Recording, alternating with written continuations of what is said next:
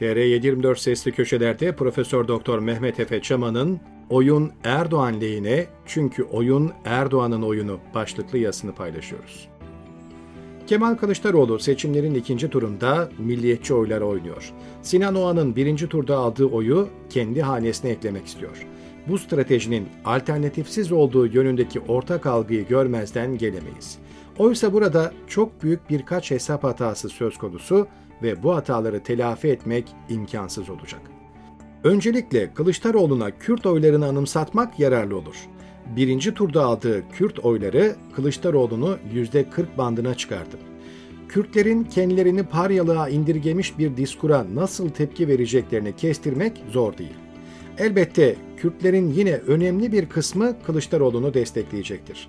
Çünkü karşımızdaki politize ve organize bir hareket. Sadece Selahattin Demirtaş'ın ve tutsak Kürt vekillerin hapishaneden çıkması bile Kürt oylarının Kılıçdaroğlu'na yönelmesine rasyonel temel oluşturur. Bunu reddetmiyorum. Yalnız Kürtlerin bir kısmının ikinci tura birinci turdakine oranla çok daha az motive olacakları da kesin. Yani Kılıçdaroğlu'nun ülkücü o ana ve tabanına göz kırpması sıfır toplamlı bir durum. Kılıçdaroğlu ne kadar Türk üstünlükçü söyleme batarsa bu ondan o kadar fazla Kürt oyu çıkmasına neden olacak. Diğer bir ifadeyle bir taraftan havuzu doldururken diğer tarafta havuzu boşaltacak çatlaklar ve kırıklar ortaya çıkacak. Diğer bir konu ne olursa olsun günün sonunda o ana itibar eden seçmenlerin sadece o an doğrultusunda söylemini sertleştirdiği için otomatikman Kılıçdaroğlu'na yönelmeyeceği gerçeğidir. Kılıçdaroğlu tabiri caizse ağzıyla kuş tutsa o an seçmeninin desteğini alamaz. En azından seçimin kaderini değiştirebilecek oranda bir yönelim olmayacaktır. O an seçmeni büyük olasılıkla ya Erdoğan'a oy verecek ya da seçime gitmeyecek. Bu durum elbette oy oranı kağıt üzerinde daha çok olan Erdoğan'a yarar. Kılıçdaroğlu ise söylemini gereksiz yere sertleştirmekle kalır. Esasında çok daha doğru stratejiler üretilebilirdi. Oy kullanmayan %15 civarı seçmen kitleye ulaşılmaya çalışılması çok daha doğru bir taktik olurdu. Küskünlerin başat grubu AKP ya da MHP tabanı değil, bilakis sol seküler eğilimli seçmenler. Bu grubun %5-6 oranında sandıklara gitmeye karar vermesi durumunda dengeler değişebilirdi. Bu analizde hesaba katılması gereken diğer önemli bir husus da oy sayımındaki düzensizlikler. Elbette seçimlerin masa başında manipüle edildiği bir vaka ve Erdoğan'ın bu sayede ilan edilen oy oranını elde ettiği de Sağır Sultan'ın bildiği bir gerçek. Tabii şimdi şunu görüyoruz ki Kılıçdaroğlu ekibi de okur yazar birçok muhalif de Erdoğan'ın bileğinin hakkıyla %49.52'lik oy oranını elde ettiğini kabullendiler. Bu zaten en ciddi strateji hatasıydı ve rejimin işini çok kolaylaştırdı.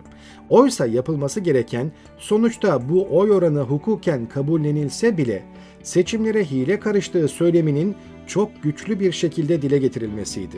Dahası YSK'ya baskı oluşturmak adına kitlelerin YSK önünde toplanıp demokrasi nöbeti tutmalarıydı. CHP verileri 14 Mayıs'ı 15 Mayıs'a bağlayan gece ani şekilde sistemden çekildi. Oysa ıslak imzalı belgeler ışığında Kılıçdaroğlu %48-49 civarı oy alıyor görünüyordu. Sonrasında nasıl olduysa bir anda Anadolu Ajansı verileri kabul edildi. O geçiş uzun yıllar konuşulacak bir şaibe doğurdu.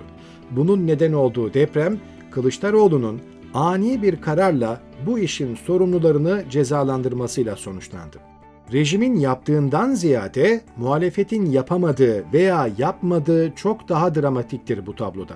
Şimdi bunun tekrarlanmayacağının bir garantisi yok rejimin aynı şeyi kitabına uygun bir şekilde yapacağı kesin. Yine çalacaklar. Bu konuda son derece deneyimli bir kadroları var ve yine iç işlerini, polisi, istihbaratı, ellerindeki medya gücünü, hukuksuz ortamlarını, YSK'yı ve Anadolu Ajansı'nı kullanacaklar. Hem de sonuna kadar.